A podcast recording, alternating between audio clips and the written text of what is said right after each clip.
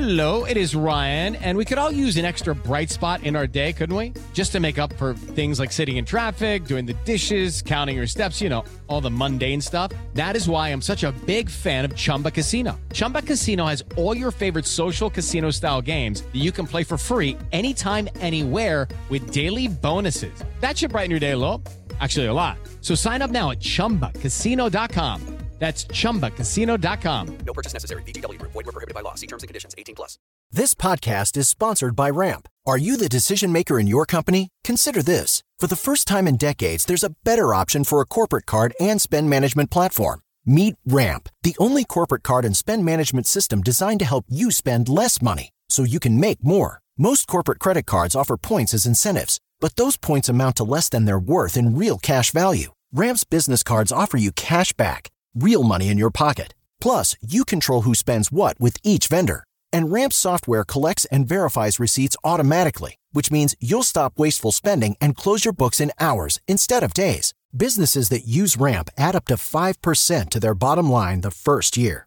If you're a decision maker, adding Ramp could be one of the best decisions you've ever made. And now get $250 when you join Ramp for free.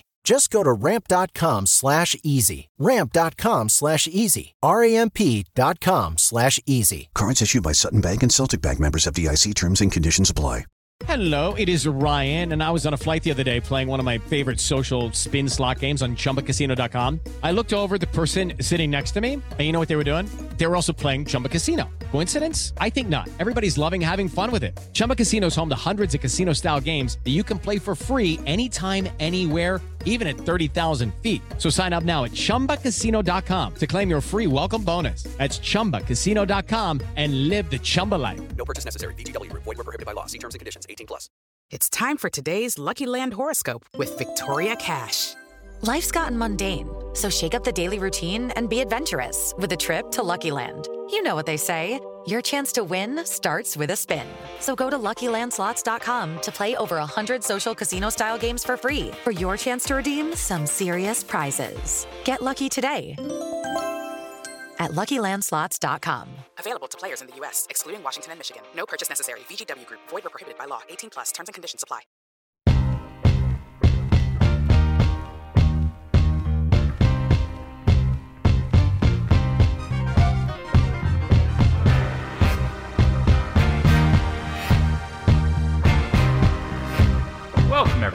Rock M Nation podcast. Uh, we're back for another episode of Dive Cuts. Um, Yeah. Yeah, I'm we're on 21. remember- What are we on? Episode 21 at this point? Um, episode 21. Wow. Uh, all the way in. It is uh, Monday, March 1st. Uh, we're going to hear uh, from Matt Harris, myself, and we're going to talk some Mizzou hoops. Matt, how are you? I'm well. Uh, I can see daylight coming, much like the uh, rest of the Missouri program on the SEC season, and uh, I would just like the post game to get the postseason to get here as soon as possible. Looking forward to the SEC grind being over. it is a grind and uh, and one that I think as I was sort of making my way through you know the uh, the entire second half of the Ole Miss game, I was sort of taking stock I think in in the uh, the weirdness that that the SEC tends to kind of create you know Saturday's uh, results obviously being weird again um, Missouri was off, which was nice. Uh, so it, it allowed me to just sort of sit back and, and work on that piece while just sort of take in some other results. Um, there were some weird things that happened. So Alabama won. They, they officially clinched the league. Uh, Arkansas uh, kind of blew the doors off LSU in the second half. Tennessee lost um, again. Uh, Ole Miss lost to Vanderbilt. Um, South Carolina went into Georgia and just beat the tar out of them. Um, and then uh, what, what am I missing here? Uh, I don't know what else. I don't know what you're missing here, but the Ah, yeah, uh, Kentucky lost to Florida, so that was maybe the you know the least surprising result. Um, I, I guess Alabama winning uh, at Mississippi State wasn't all that surprising, although it wasn't all that easy. I think they uh, Mississippi State had it down to like three uh, at one point, and then Jalen Johnson I think took three straight three pointers, uh, all of which missed.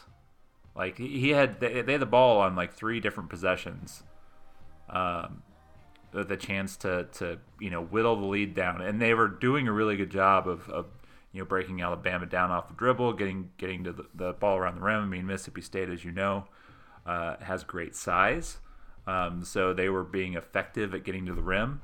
And Jalen Johnson decided he was just going to be the hero and, and missed all three opportunities. And, and Alabama was able to get a bucket on the other end after his last attempt and extend the lead. And, and, and that was it. Good night. Not like you, you have two capable guards that can play off the bounce and get into the mid range and be creative there at all. Got to just settle for Two capable guards and also like a pretty good big. You know, like to- Tolu Smith has been really good around the rim. I mean, he, There were like, three other Abdul options was, there was, was had. playing pretty well. Like I, I think Jalen Johnson chucking threes, and and like one of them was like even on a fast break. Like I think at that point Mississippi State had like no points off the fast break, and he's like he's pulling up from three. Oh, it was it was something. Um, but yeah, so another wild day, and and so you know it's it's such a, a grind, and and you and I were kind of talking before we came on air. Like all these teams know each other so well, they see each other. I think one of the reasons why I was kind of skeptical of uh, you know Tennessee sort of taking some you know big step kind of coming into the season was I mean obviously one we were concerned about their ball handling they didn't really have a true point guard uh, but they were only 10 and 8 last year. You know a couple years ago when they returned everybody uh, and they were they were awesome like they were awesome the year before um, and brought everybody back. So they did that this year and they brought in these two five star freshmen but they were only okay last year like they were middle of the pack in a in a decent league.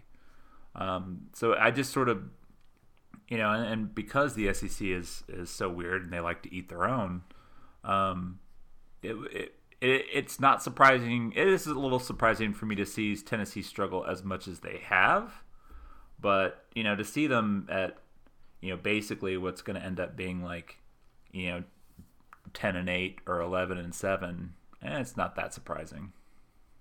The, the difference between the SEC, the perception of the league being solid versus really really strong is is the fact that Tennessee and Kentucky have struggled relative to expectations. Um, I think that that's sort of my takeaway is uh, as we've gone through the year, um, or at least to the first couple of weeks of the conference, but it looked like Tennessee was going to live up to the billing and at least offset Kentucky not being very good, and you might have two you know top 10 KenPom teams and then you know four or five that were going to be in the top 30 and that really hasn't materialized. Kentucky didn't get right like we maybe would have thought they would.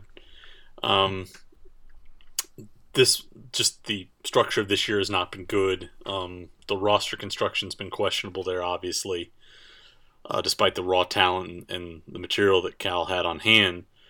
But I, I think you and I talked about it earlier today and as we get to the end of the SEC slate, the league has probably in some ways conformed to our expectations at the top. Um, I think we, we thought there would be kind of this cluster of teams after uh, Kentucky and Tennessee that would all kind of be comparable. Uh, Alabama broke away and was by far the best team this year, but Arkansas, Florida, LSU, Missouri, uh, Tennessee's been worse than we thought, but Tennessee's kind of been in that mix. Um, there's been five or six teams that have all kind of been clustered together, and relatively speaking, the SEC's got five KenPom top 30 teams. The Big Ten has seven. The Big 12 has four. The SEC's just lacking another one or two top end teams, and again, to bring it back around, that's where the relative struggles of Tennessee and Kentucky have factored in, and I think really, you know, keeping this league from being viewed as one of the this being a three conference discussion for the best in the country. Um, but there's some depth in this league. Uh, we've seen that bear out. Um, and this has been a year where home court advantage has been really, really weak, and I think that's contributed to. It's been weak across the sport, but particularly in the SEC. So it's it's been a year where I think we've seen some results that one we've seen blowouts, we've and we've also seen just some teams get on runs and then maybe someone has a COVID pause, maybe you know they hit a particularly tough stretch of the schedule and, and they yo-yo back the other way. It's it's been hard to sort of see a consistent progression of things, but as we get to the end and I look at the standings, you know, you could have told me in the preseason that Alabama would be a top three team, and I would have believed it. Arkansas, uh, under the right conditions, would have probably been a top four team for me. Um, Florida and LSU have been about what I expected them to be in overall. Uh, Missouri as well. Yeah. Ole Miss has rallied to be better than I thought. Um, particularly in the past couple weeks, it's credit to Kermit Davis. Mississippi State's been better than I thought. Up until Up Saturday, until Sa- where they lost to, to Vanderbilt, Yeah. and, and I mean, really, like I'm I'm a I'm a big fan of like what Stack's doing, but they lost to Vanderbilt without Scottie Pippen and without yeah, Dylan yeah, that's that that that that If you read my, my Vanderbilt preview, those are the two guys that I featured. Because I'm a big fan of what Stack is building with that program. Like, I really think you can build around those two you and. Jeff Goodman would have have words would have vehement words of disagreement, but Uh, did I did I send you the the tweet that he uh, was talking about his reporting and uh, about there being like 60 officials for the NCAA tournament and and Norlander totally just like responded like like dude I reported that two weeks ago. Yeah, the the Ole, Ole Miss, aside from stubbing its toe there, had been better down the stretch. Kentucky's been worse than we thought, but you know there was a. I think you would. But really, like like Kentucky being bad, and like this was kind of my point. Like Kentucky's still pretty good. Yeah, they're, they're still 52nd in KenPom. Uh, they're close to being a top three team. They're trying to figure it out. State's been better than I thought. Um, credit to Tolu Smith, Iverson Molinar, and DJ Stewart for all getting better in the offseason. DJ Stewart's playing his way onto draft boards, even. So kudos to that guy. Georgia's been about what I thought. Auburn, about what I thought, even though they've had like the inconsistent presence of Sharife Cooper there. Uh, that through no fault of his own, through injuries and the eligibility stuff. Carolina's been worse than I thought, which is a surprise to me. I thought they had a good backcourt and a nice mix of guards to be good there, but con- but it sounds like COVID really just threw that team for a loop and just absolutely hammered that program. We know A and M just got absolutely demolished by COVID outbreaks and COVID pauses. Vanderbilt um, is one of those deals, like you said, you got to look through the margins there. I think Stack's building it the right way. Um, the question is, can he start to get guys? He's got two four-star guys in his 2022 class already, but can he start to put together enough pieces to begin to move into that seven, eight, nine win range next season? Because I think that's something they're going to want to see. But as I look up and down the standings, again, the only real surprises to me are that Tennessee and Kentucky are a little bit lower. Everything else, when I look at the pecking order, makes sense to me. So I, I- I think that that's the funny thing is you know we sort of early on in the season we thought this this kind of looks a little bit weird and these results are a little bit all over the place and now sure enough you know it, it's kind of settled out to where we thought it might be as and to bring it Yeah, I don't think like, and, and you know, again, like you don't necessarily project um, like Alabama running away from everybody else. Like, uh, like that's not anything that we're we're talking about. But Alabama being good was definitely something that was on the table. I think I had them, I think fifth, and you had them fourth, and we were kind of talking up like the their ability if uh, if they picked it up on defense, which they very clearly did. Uh, I don't. So you know, I think if if they picked it up on defense like I thought they could, um, I think they're probably third or fourth in this league. I don't think I ever expected them to to run up to you know being the uh, like a top five defense in adjusted defense. no uh, I thought they might get to top, I thought if they cared Adjusted defense. I thought if they put it together they could be a top 25 defense I, and yeah, And I thought with the offense weapons they had on hand, they that was going to be a top four team. The the defensive improvement there, and especially how they go about defending, it is impressive there because they've managed to blend some tempo with the kind of an NBA inspired dribble drive motion offense.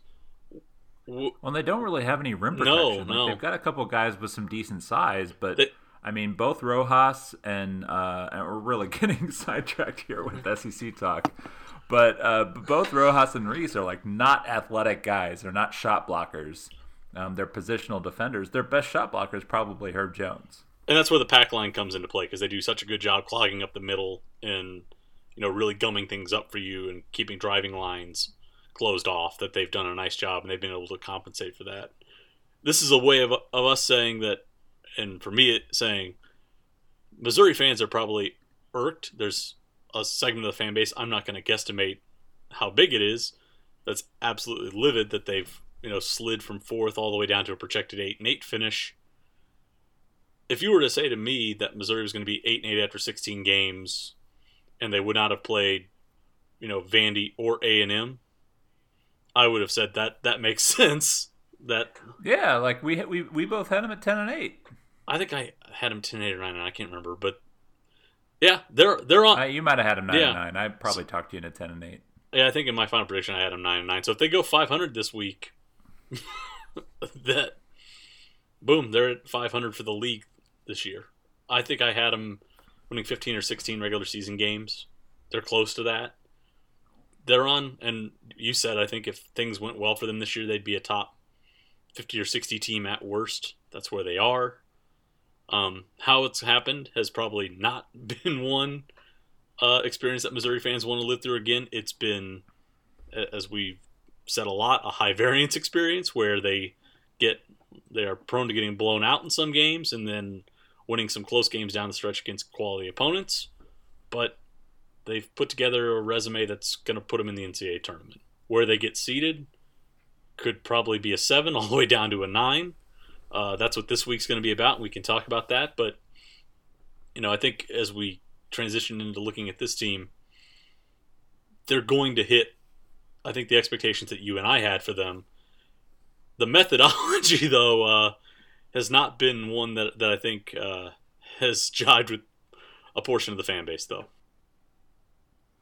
Yeah, and I think a lot of that sort of extends to how things played out. I think that's one of the things that I mentioned in my my Sunday piece, which I'll give a plug to for people that uh, if you hadn't read that, please do. Uh, I spent a lot of time on it.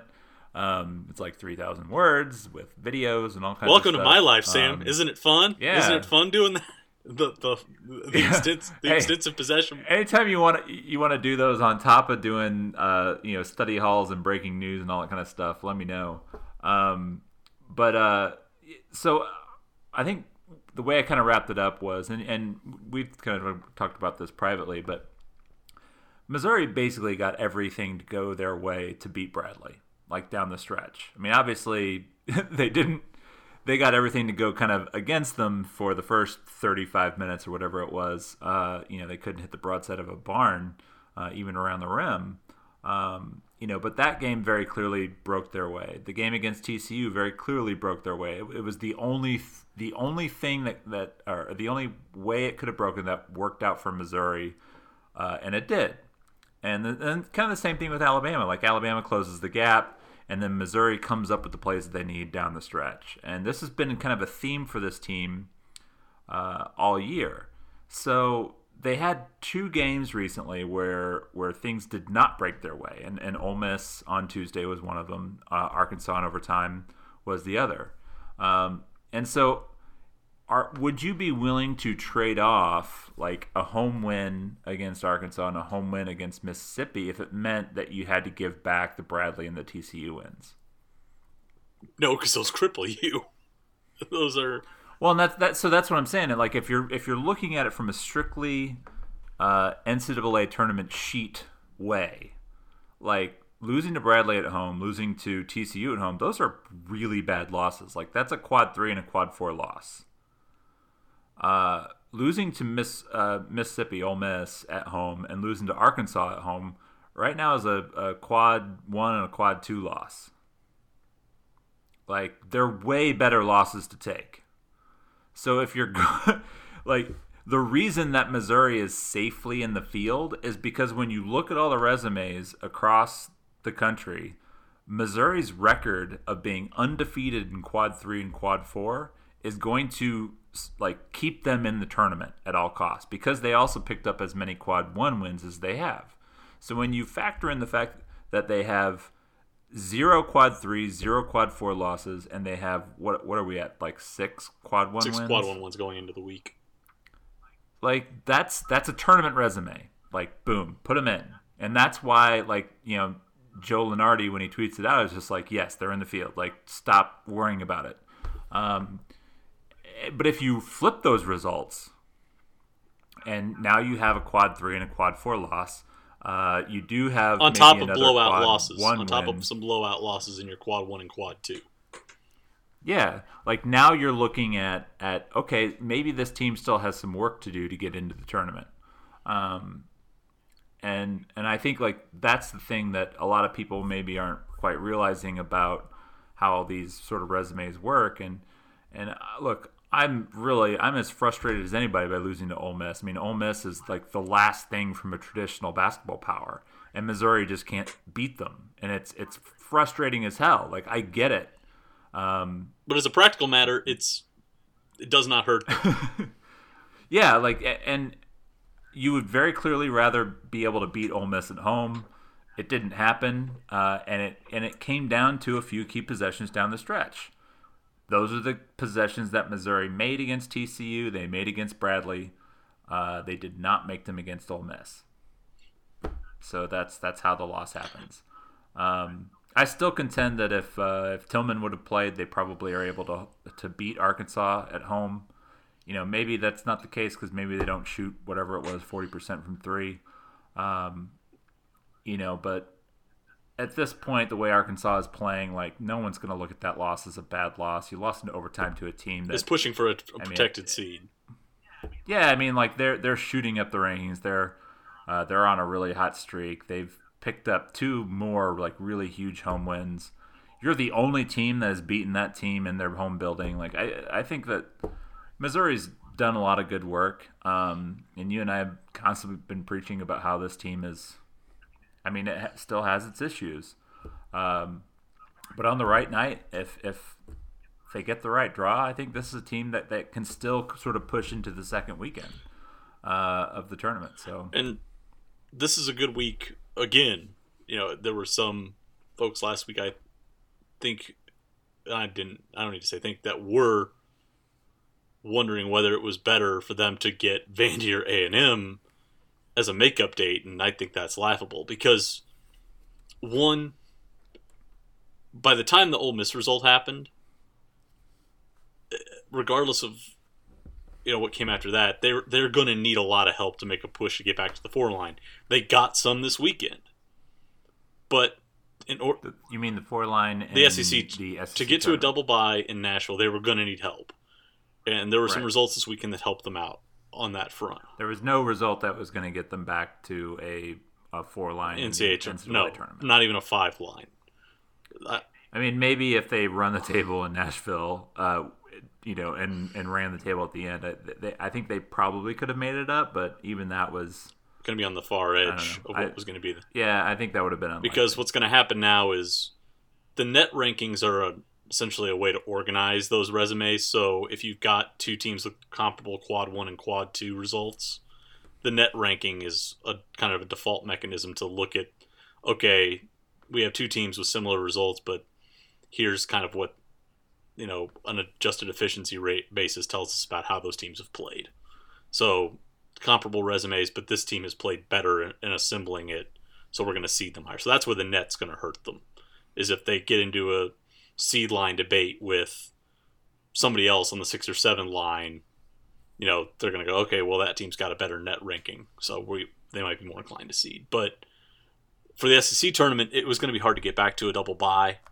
Um, and if you're going to have to play in the quarterfinals anyway, either side of the draw, you're going to get a quad. You're probably not going to get a quad one opponent in that first game you know, the hope is that you're going to be able to take advantage of the quad one win opportunity in, you know, the quarterfinal round. If you're a five or a six seed, maybe your path is a little bit different. But to me, the the big thing this week was get two quad one win opportunities and try and rehabilitate your resume and try and at least get one more quad one win. So you get into the so when they go into the, you know, when the selection committee is sitting down in a couple of weeks, you know, if Missouri's gone out in the quarterfinals, for example, they'll say, okay, this team has hit some bumpy stretches at the end of the season, but they were without Tilmon for two games. They've still got seven quad one wins. You know, they've still played a, a tough schedule.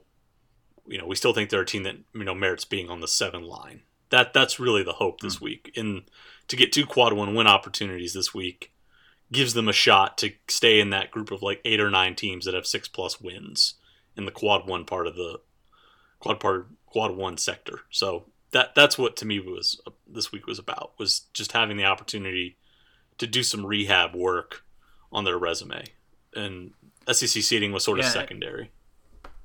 And as I kind of pointed out, like, I mean, the the benefit of of playing two quad one, And there's no bad versus- losses. No bad losses. Right, right. I mean, like, i even if you come out of this zero and two, it doesn't really hurt you. Uh, it might bump you a seed, but um, you're you're probably losing out. Like, you know, if if you're a seven seed and, and LSU is an eight seed, it probably swaps those or something like that. Like, it, it doesn't really hurt you uh, losing to Florida, losing to LSU, the way it hurts you losing to Texas A&M and, and losing to Vanderbilt. And not that I like, I'm not the guy that worries about losing to Texas A&M, losing to Vanderbilt. Um, I just don't care about the SEC tournament. Well, much really at all. Like I really don't care about any conference tournament other than the fact that I just want to watch some basketball games and enjoy basketball games. But I really don't care like about Missouri being in a good position for that tournament because they don't need the help in the tournament to to to get to the NCAA tournament. So I feel like I just said tournament a lot. Of The only reason you care about a conference Um, tournament if you're a high major team is one if you are fighting for a one or a two line seed. If you need as many opportunities to sell the committee on you know why you deserve a critical line bump there or if you are a Right. team that is desperately trying to get from first four out to in the field and avoid a play in game. Like it literally matters at each end of the spectrum. Now, some teams will play themselves up some seed lines, some teams will go on runs. But, like, as a functional matter, to me, they matter more for the teams at the extremes of the seed of the S curve and the seed list. If you're a high major team. Yes.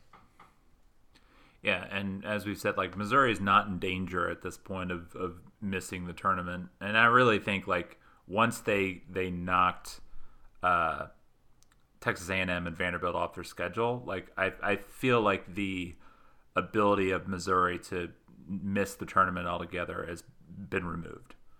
Um, so you know, with that said, like I really don't care where they're seated. I don't really care what happens in the SEC tournament. I'd like to, you know, I'd like them to win a few games in the NCAA or the SEC tournament just because it'd be nice. But it to me, it doesn't.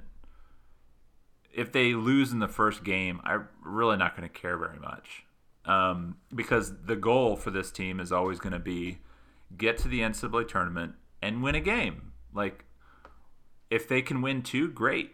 Uh, but but get there and win one, win one, uh, and then you know like whatever happens from there, like happens. But I just I'm not gonna really worry if if you know Missouri is a an eight seed and and they get you know bounced by whoever in the first round, like whatever. Um, you know, that's just that that's where I am mentally on the SEC SEC tournament. So, two games at Florida on Wednesday night. Uh, KenPom ha- Yeah, we should probably get into like previewing Yeah, these. Right? Florida uh, on Wednesday. 32% win probability there. Uh, five point line based on KenPom's algo. Uh, then LSU, senior day on Saturday. A legit 50 50 toss up with Missouri as a one point favorite at Mizzou Arena. If you Maybe I'm crazy. I, I like their odds of beating Florida at Florida better than I do LSU at home.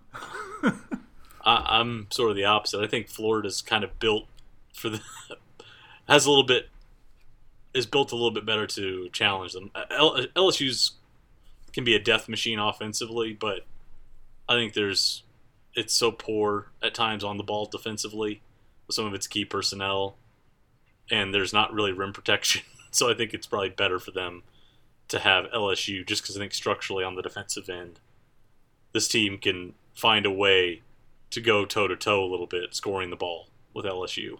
Well, I do think Florida and Missouri are, are built very similarly.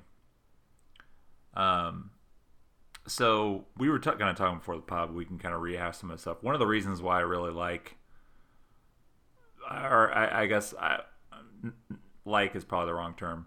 Um, one of the reasons why I think uh, Florida has been better than maybe I expected them to be this year. Um, and I'll put a caveat on that. Once Keyontae Johnson uh, was uh, out of the picture. Um, so Keyontae Johnson was, uh, I think, for a lot of people, the preseason SEC Player of the Year. Uh, a guy who was just terrific last year um, and looked really, really good in the first uh, few games of the year. Uh, but to me, like I was always concerned. I mean, we've always kind of had some issues with Mike White and what he's been doing at Florida. Uh, they've never really had a guy that you could rely on around the basket. And I didn't think they were going to get that from Colin Castleton. Like, Colin Castleton was a non factor at Michigan. So I didn't really think him transferring to Florida and suddenly he was going to become uh, as good of a player as he's been for the Gators. And he's been terrific. Uh, so you couple Colin Castleton giving them something around the basket, which is more than what they were getting the last few years from really, you know, any cast of characters. Uh, along with the fact that Tre Mann has, in my opinion, kind of taken that step.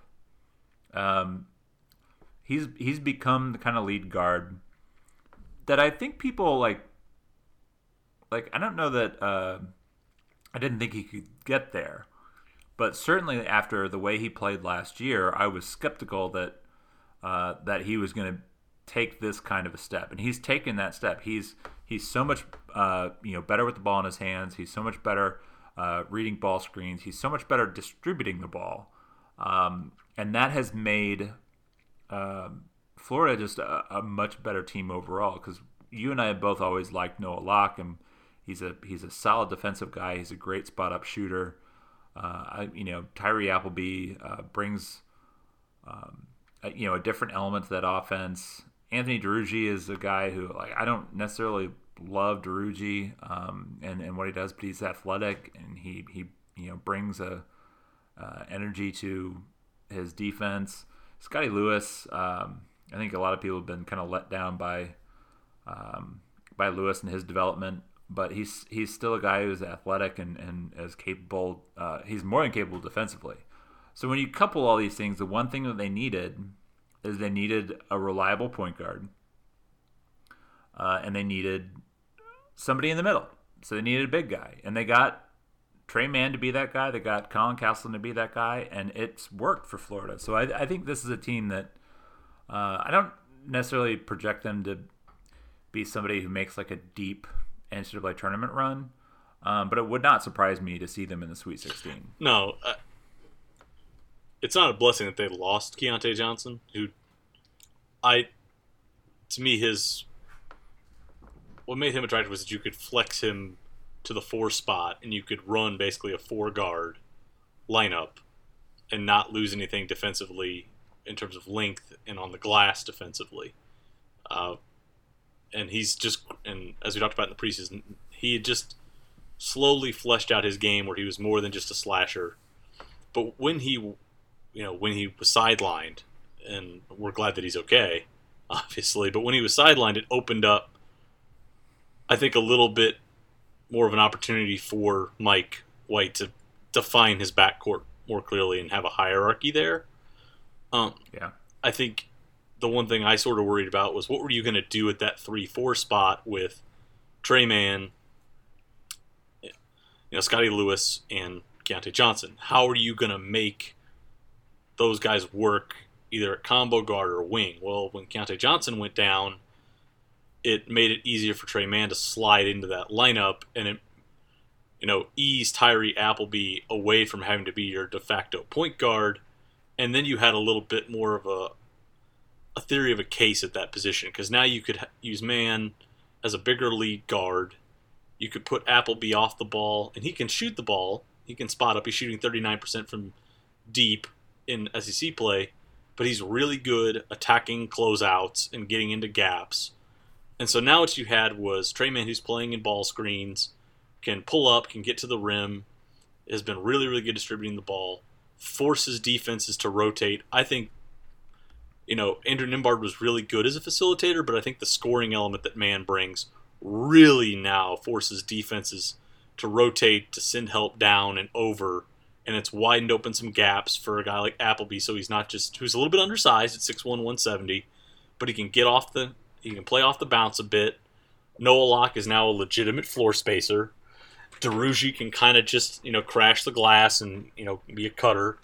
And if you need to, you can run offense for Colin Castleton. You can post him. He's really really good at posting. He's he doesn't get as many post touches as some other bigs in the league, but you can post him.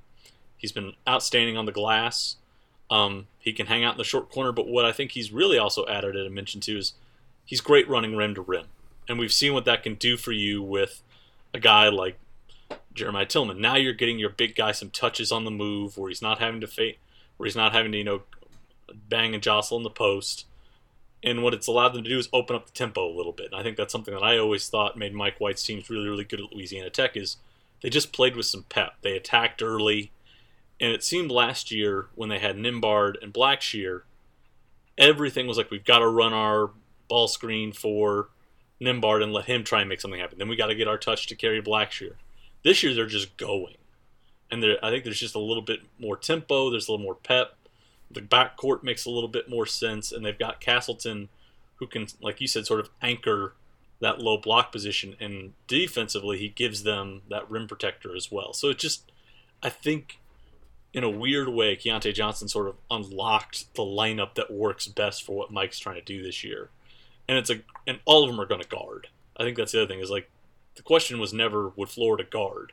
It was were they going to have a consistent enough or a cohesive enough offense.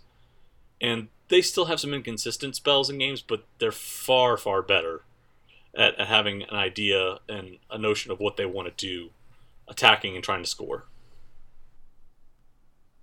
And so I just pulled up uh, Tre Mann's KenPom page, and this is really kind of remarkable for a guy. So uh, last year he played about 40% of the minutes. This year he's about 78. His offensive rating went from 86 to 106, and his possessions went from 19 to 25. You, so like, th- like yeah, like this is pretty incredible when you consider his offensive rating jumped 20 points per 100 possessions with an increase in usage, an increase in shots, uh, and his turnover rate when you consider the you know being a primary ball handler didn't um, really increase at all. It dipped by about like two percentage points, I think. Yeah, and then his assist rate tripled. like, like the, and I mean, obviously better shooting numbers. Uh, he's at almost forty percent from three this year. Uh, he's not great from two point range, but but solid for a guard is 45 uh, percent. Uh, he's improved from the free throw line. Um, his free throw rate has, has improved. His fouls drawn rate has has doubled. Um, his foul committed rate has dropped. I mean, he's just a guy uh, who has, like I said, he's taken that step. You know, when you talk about um, not everyone's um, progression is is the same. Not everyone's on the same kind of schedule. And Tre Mann came in with like a lot of expectations. He was a five star guy. He was kind of known as a scorer at, at the high school level, uh, and he just wasn't ready. Um, but whatever he did this past offseason, man, he he's a different player. He looks looks fantastic. So yeah, I, I, I think I think Florida's a really interesting team. I do think this is a game that um, that you know if Missouri uh, plays I think like they're capable of, if they defend like they're capable of, I think they can give Florida a lot of fits. Uh, we've seen lesser Missouri teams go down to uh, Gainesville and and certainly um, you know give Florida a tough time, but not really pull out those wins. But I think this is a team that that could pull out that win. My only pushback on that is those teams didn't quite have that piece in the middle. They didn't, you know, they had Kerry Blackshear last year, but they didn't have a lot of depth behind him. This year they can throw Omar Payne out there. They can put Duruji out there. They've got, I think, a pretty good front court. and that's going to be big against Tilmon. They rim protect really well. Um, I think they're fourth in block shot rate. You can get on the glass against them a little bit, um, but uh, they'll foul too. I mean, I think that's your hope is that you're going to be able to at least apply some pressure, playing out of ball screens. You're going to get Castleton in some foul trouble. You're going to get some hand check calls on the perimeter, and maybe you're going to have to get into some inefficient lineups where you're playing, you know, Scottie, you know, Scottie Lewis a little more. Maybe you're having to put Ques Glover out there, who's 5'11", 182. Maybe you're having to get into the backcourt a little bit, and there's some drop off there in terms of net rating and the impact that those guys have. But if you're if the whistles are, you know, if they're letting them go a little bit, then I think this could be tough for Missouri just because there's enough athleticism and toughness and rim protection there to make things difficult for them. So that that's my only thought. And there are just some key matchups that I think they can they can hold their own. You know, you can put Mann on Pinson, and obviously Castleton can go on uh, Tilmon, and then you're just really hoping that you know Dru Smith can make something happen against Appleby or Locke. But we'll see what happens on that on that front. I just think Florida is going to be good enough defensively to make life difficult, and Missouri is going to need a little bit of help on the offensive end, maybe getting into the line or having some guys get on the glass. This seems like a game where I think Kobe Brown could be pretty big for them, just because he's shown the ability to kind of create second possessions, score. I think he could be a guy who could you know give Duruji some fits at times, just from his ability to make plays from different spots on the floor. So I would sort of look maybe at Kobe Brown as an X factor in this one, uh, if they need to get on the glass and create some second chance opportunities. It's interesting. Like I, I do think that Missouri does sort of match up uh, against Florida defensively uh, pretty Mhm. well. Um, mainly be, because I, you know, I do like you know Dru Smith as kind of a ball hawk and be able to defend Tre Mann. If he stays out of foul trouble, um, if Mark Smith is able to, uh, you know, sort of you know play either Appleby or Locke and and and prevent them from getting clean looks. Uh, I think I think it kind of allows Missouri to to maybe hide Pinson a little bit. Um, See, I worry that that's going to be uh, Appleby on Pinson, and we're going to see some poor closeouts and some gap and or some questionable stuff, and that he's going to be able to get into some gaps, and that's going to cause some issues. I, to me, I yeah, well, I think the, I think the advantage to me, I'd hide I'd hide him on Locke is- just because I think Locke's going to space, and I'd want more. Right. Well, I was just gonna say, like, I think like the advantage that you have is is is neither of those guys are particularly like big. Like with with Mann, Mann is is listed at six five. He's he's a bigger guard. Uh, clearly, like you're gonna have to have your your guys with size. You're gonna have to have Dru Smith. You're gonna have to have Mark Smith defending him uh, a lot. Um, you know, but but with Locke and, and Appleby, those guys are like six three, six one, which is about the same size as Pinson. So it makes it a little easier to kind of, um, you know, as as opposed to you know having, you know, X try to defend somebody who's who's you know bigger and, and more athletic than he is. I, I think that that helps them in that regard.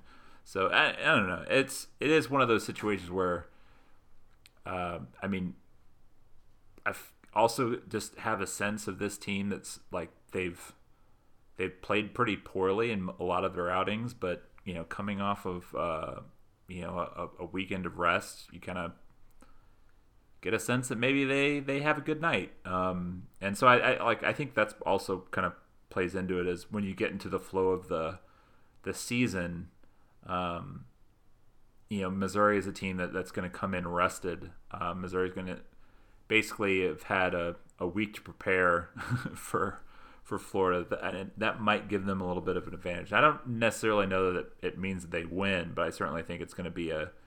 Um, I think I think that's why I think this game is, is probably the game that I would say is more likely for me uh, that they would win than the, the home game against. If we're talking personnel, I, I do think LSU's more dangerous because I look at what Cam Thomas can do, and is there a guy who can check Cam Thomas on this roster? Like if you put Dru on him, that would be the logical thing. But then Javonte Smart's playing really well, and and can be a factor for them. Well, and also like like one of the things that Thomas is really good at is drawing contact and drawing fouls. Um, you know, so if you put Dru Dru Smith on him, like I mean, you You're like, asking for Drew trouble there. Likes yeah, like Dru likes to gamble, and and uh, so I would almost like I would want to match him up with like Mark Smith. I think Mark Smith um, can get a little aggressive at times, but he's also a little bit better uh, as far as just being a positional defender. So I think you could probably get away with that, and that that might be your best hope. Yeah, and I'm trying to look up what Javonte Smart has done in terms of turnover rate this year because I can't remember where he's at. Um, Smart's at twenty percent, um, so maybe Dru can get into him a little bit. Uh, but Smart's been a guy who I, I've been really impressed with. His efficiency rating, at least in his ability as a shooter, has really picked up this year. That was always sort of my critique of him was that you know he shot the ball better in SEC play last season. He's now a forty percent shooter from deep. Um, still kind of questionable as a two point shooter, but he's really but he's made enough of an improvement at the free throw line. His free throw rate's ticked up enough that I think he's pretty good. Um, his assist rate is a little higher, but his turnover rate's up. You know, I, I think you could hide Dru on him a little bit and give him some problems, and you know maybe create some turnovers and some transition opportunities. Um, LSU after that, I think you could put Aundre Hyatt and X together and you're fine. Um, the four spot is Darius Days versus Kobe Brown. I feel like that's a matchup where both are kind of similarly sized. Um, and then really the the matchup I think is gonna be interesting to watch is what do they do with Trendon Watford on um, Jeremiah Tilmon. Uh, Watford can defend the post, but he's still also kind of a guy who I, you know, I've talked about it before, is not a traditional rim protector. He's not a consistent defender. It feels like that's an opportunity to go with that matchup and you know maybe also get Watford in some foul trouble and then take that take him off the floor. Um, I just don't like. I mean, if you're Will Wade, do you put Watford on Tilmon? I, it, the I, problem though is if you put Days on him, Days has been not a great post defender because he's 6'7", 245, and people can you can score over the top of him. Like that's yeah. And who are you gonna? Yeah. And you're gonna have to run a double over to him. Like, is it gonna be Hyatt doubling over? I mean, that I think that's the issue they're gonna run into is like they'll also play some zone. Yeah, they'll. It wouldn't surprise me to see him play a little uh, zone. Do they? Do you think they throw some two three matchup at him and see what happens? Well, like eh, one of the things I actually thought was hilarious, and you know, this is maybe Will Wade being too smart for his own good, or uh, or maybe he just knows that Watford is such a lazy defender. It's probably his best bet to, to get him to, to defend a little bit. Um, but they they did play a two three zone against Arkansas in the second half, and like Watford was out front.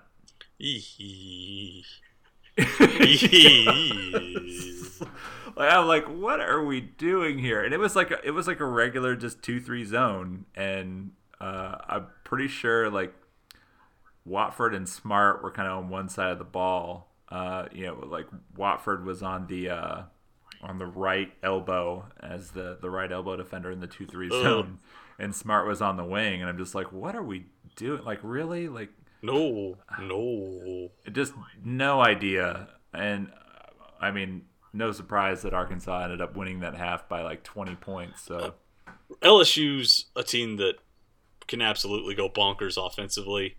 And individually, like their defensive numbers look okay in synergy, but what you find is is you can if you ISO up Cam Thomas, he's a freshman, uh, and he struggles at times uh, playing on an island. Uh, Trendon Watford has a lot of physical tools, a lot of length, but if you ISO him on guards or guards get on him, he can be taken advantage of. Like I just mentioned, Days is a little bit undersized on the block, uh, so you can get some ma- mismatches there on the post.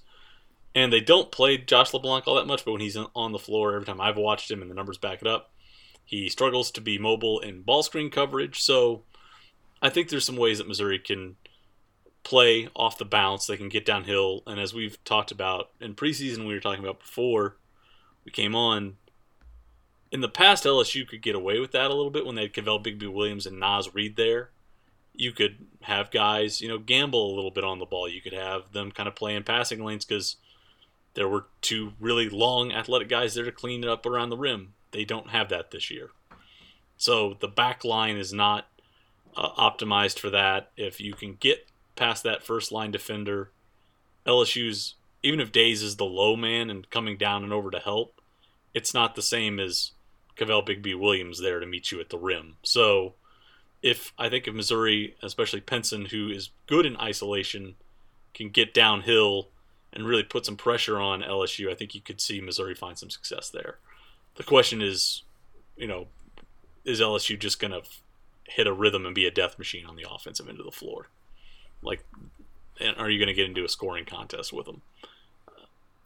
They're they're capable, uh, and and it's clear like like that's the gamble that Will Wade has made with his team. Uh, we were kind of looking at their um, their numbers kind of beforehand and like the the and stuff, and and Cam Thomas's like numbers defensively, like when he's on the court, like his impact on the team. like he's still a net positive because he's so good on offense, but it's like they are just, I mean, th- and with him and Watford on the court, it's just like their defense is is bad. But it still Um, winds up being two to I mean, three it- points like- better per 100 possessions.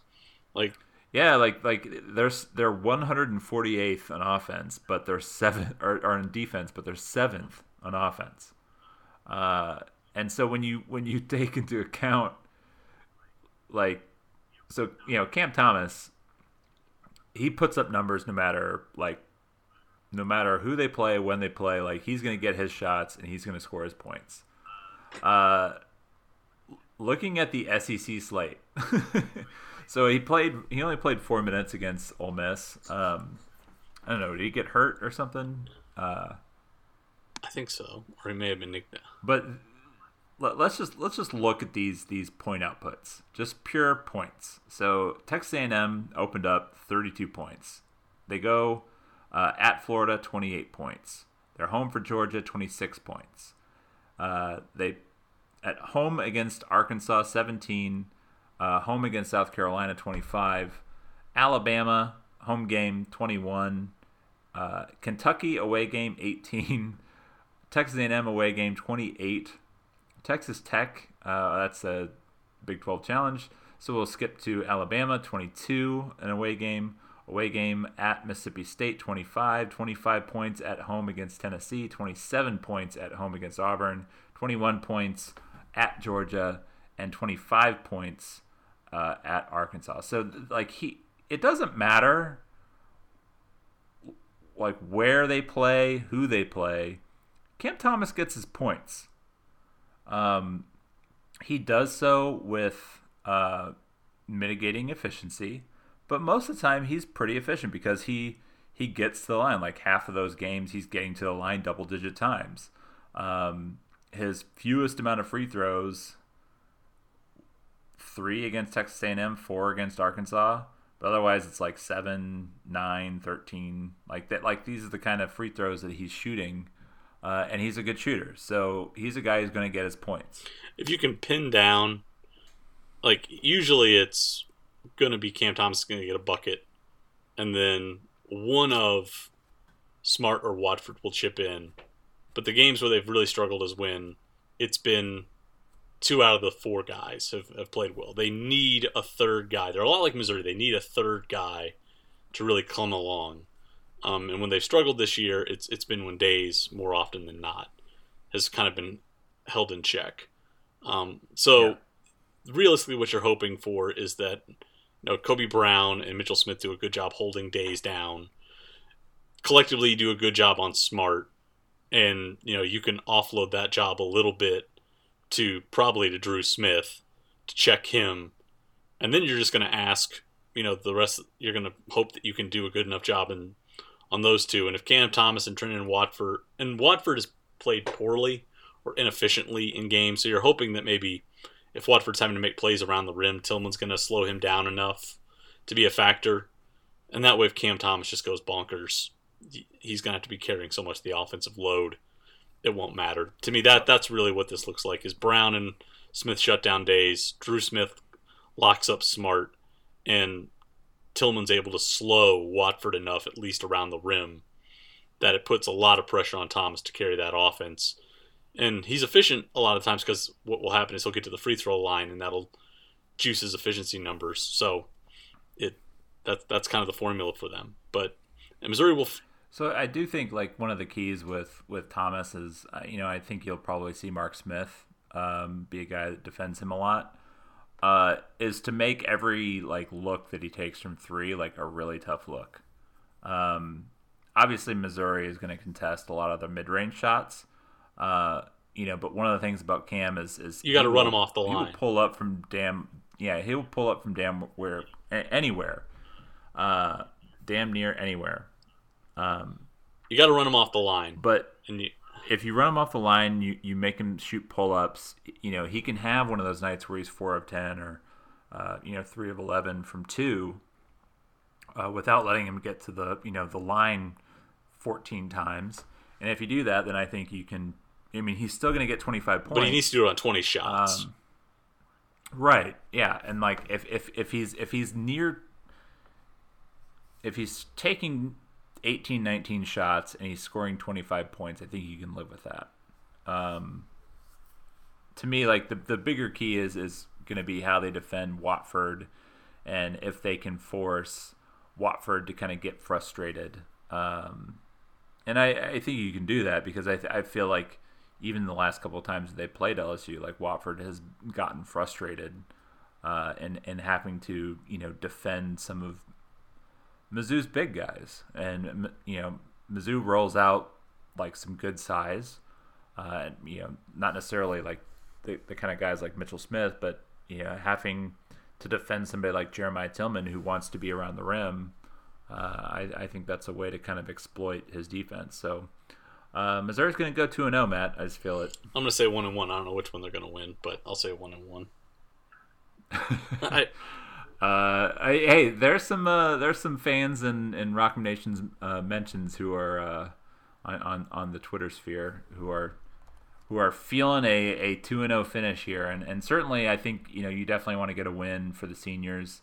Uh, Sunday or Saturday, sorry, is is uh, is senior day for uh, for the Tigers in the the last uh, home game for a, a group of guys who have really pr- been pretty important to how the season has kind of played out. I think you're probably looking at uh, at saying goodbye to, to Dru Smith and Mark Smith and uh, Mitchell Smith, uh, Drew Buggs and Jeremiah Tilmon. So uh, it would be nice to kind of send those guys out on a win. Uh, wish we could pack the stadium, but we can't. uh, just s- send good vibes. Send good vibes over Yeah. Twitter. Uh, that, that That's the best I can hope for you to do there. But yeah, big week. Um, excited to. It's March. Championship week is almost here. I would. No, not this week's unimportant, but I'm a broken record. I would just like to get to postseason basketball as soon as possible. Uh, so let's hope this week goes well, but also quickly. Yeah, it's sort of like like I mean we've kind of said off air. Um, I like we've been watching this same exact Missouri team for like two years, um, you know, and and and really kind of two plus years. I realize Dru Smith is kind of like the new guy. You know, Kobe Brown has been here two years, but like we we know what this team is capable of. Uh, there's not a lot of anal- uh, analysis left uh, for for Missouri basketball. Like they they they are who they are at this point. Um, so there is like a little level of excitement for for both of us to to get to the off season and be like, hey, new new people. Um, you know, but at the same time, like you definitely want to see this group who, uh, you know, group of really great kids. I mean, I, I don't know how you you couldn't absolutely just you know, love Dru Smith, uh, you know, Jeremiah Tilmon, you know, for what he's become. Uh, Mark Smith is terrific. Mitchell Smith is like the last holdover from the Kim Anderson era, and he's you know fighting and scrapping. Uh, it's it's a group of guys who, um, who I think deserve a lot of uh, what's the word I'm looking for here, Matt? Respect, credit, uh, plaudits, laurels, Adulation, uh, compliments, uh, just high fives, man. Give them high, high fives. fives. They've, they've, They were ranked for 11 weeks. it was a terrible year, Sam. Terrible year. Don't say that. Like like that's that's an accomplishment for uh, for this team who I mean, the advanced numbers don't love them. Uh, and certainly they're not without their flaws, but that I mean that's college basketball these days. If if you if you can overcome your flaws uh, on on any given night, you can you can go a little ways. And, and I think I think like that's why I think this team is a team that's capable of uh, of doing enough to kind of put it together and and and maybe surprise some people here in the next couple of Uh, weeks. I'm as wonky and stat sheet dependent as anybody. But like the mission critical this year has been get a tournament bid, get a tournament bid, and try and win a game. And I and I think anybody who's paying attention to the program or writing about the program, whether it's us or any other outlet, that the course has been pretty has been pretty uh, pretty much in lockstep or it's been unified there that you know it's it we get fixated on kind of you know what's happening in this two game stretch this five game stretch. In aggregate they're going to do what they needed to do. They you know if they go 500 and they had two potential wins knocked off the books that would have made them 10 and 8 achieve the objective that they needed to achieve. Get into the NCAA tournament. That's what they needed to do. Um and I, I just think that that's what people have to take stock in right now. You know we can all of us know what's on the other side of the off season and know what a big off season it is but I think as you look for a program that's trying to restore its credibility these guys have done what's been asked of them. You know they you know they had you know for some of them they had two years where injuries and inconsistency sort of defined it but at the end of the day they're going to get the program back to a tournament. They're going to it would be two times in four years. If they win a game it'll be the first time in a decade all that's still out there. Um, and i don't think there was ever going to be an overnight fix. I don't think it's been easy for this group at all. But i think they're going to they have the potential to lead the program in a better place than they found it. And that's really what you want to do. And I think that's the hope for all of them, and, and they've done it in a way that I think a lot of fans can be proud of, and and I'm just happy they're going to get an opportunity to have a senior day, albeit in the weirdest form possible, but um, they're going to get that, and you know they still have some opportunities in front of them uh, to go out on a high note.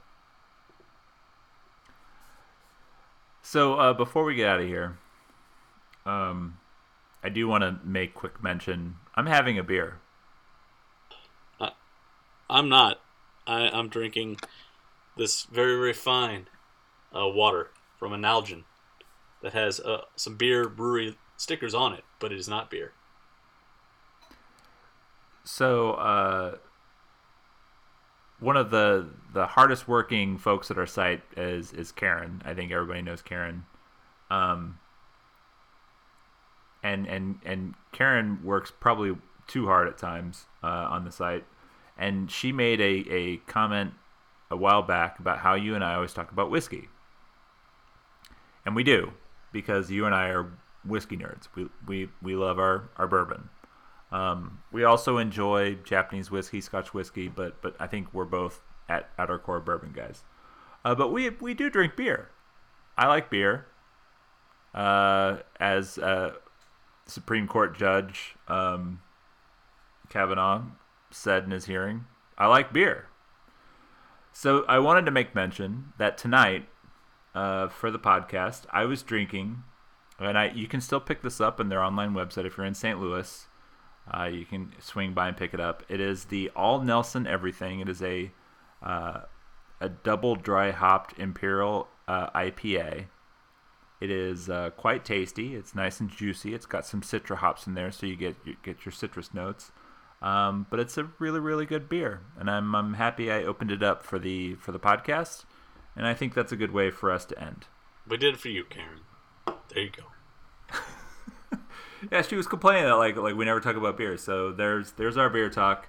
Um, if you're in St. Louis, you can go pick up that beer. St. Louis is full of fantastic uh, breweries, so don't stop there. Go to Narrow Gauge. Go to Civil Life. Go to Side Project. Go to Four Hands. Uh, Urban Chestnut. All, all the places. Schlafly. Nah, like skip Schlafly. Schlafly's fine. They're, Go they're on the okay. Budweiser brewery tour. To the You could do that. It's it, it is interesting. to the to that Um, little shop. And I, w- I will say like the best tasting Budweiser you'll ever have in your life is on the brewery tour because they like it's it's fresh and it's actually pretty good. Um, and I say that as somebody who's not like I'm not a big uh, lager guy. But uh, but you and I will be back next week. We will have a full review of this week uh, with uh, with wins uh, over Florida and uh, and LSU, um, pushing Missouri back into the top 25 rankings. I can feel it, uh, and and looking forward. Uh, if if everything goes their way, Matt, they can still be a four seed. Like they need everybody in front of them to lose all their games, but it could And still the fan happen. base will be united behind Cuonzo Martin. All will be well. there will be no, uh, no strife, no angst, no debate. And who's who's the latest coach to uh, to to be uh, needed to be Uh, fired? you wanted to fire Steve uh, Pikiell. That's who you wanted to. F- Steve Pikiell that's who you wanted to. f- got got bounced at Pinnacle Bank. If you're a, uh, a Ion College basketball podcast listener, Pinnacle Bank is uh, is a, a tough place to play. Uh, that's where the University of Nebraska has their home games, and Rutgers, who is by all means an NCAA tournament team or, or should be, uh, went in there and got bounced by like 20 points. So not looking good. Um, they should definitely fire Steve Pikiell. He's not he's he's not the answer, Matt. He's not the answer. Neither is Jay Wright, who couldn't get it done at Butler. Elder was very happy he couldn't get it done. Uh, my wife was thrilled with that result.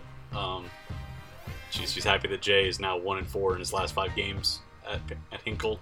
So He's he, he's probably looking at uh, at, at some potential uh, golf games in Columbia, Missouri. Maybe he'll uh, he'll show up and, and, and take maybe a shot. maybe. So we uh, we will be back next week. Thanks for tuning in, everybody. Sorry that we uh, yammered on for an additional like five so minutes talking about nothing, but uh, we'll be back next week. Do that again.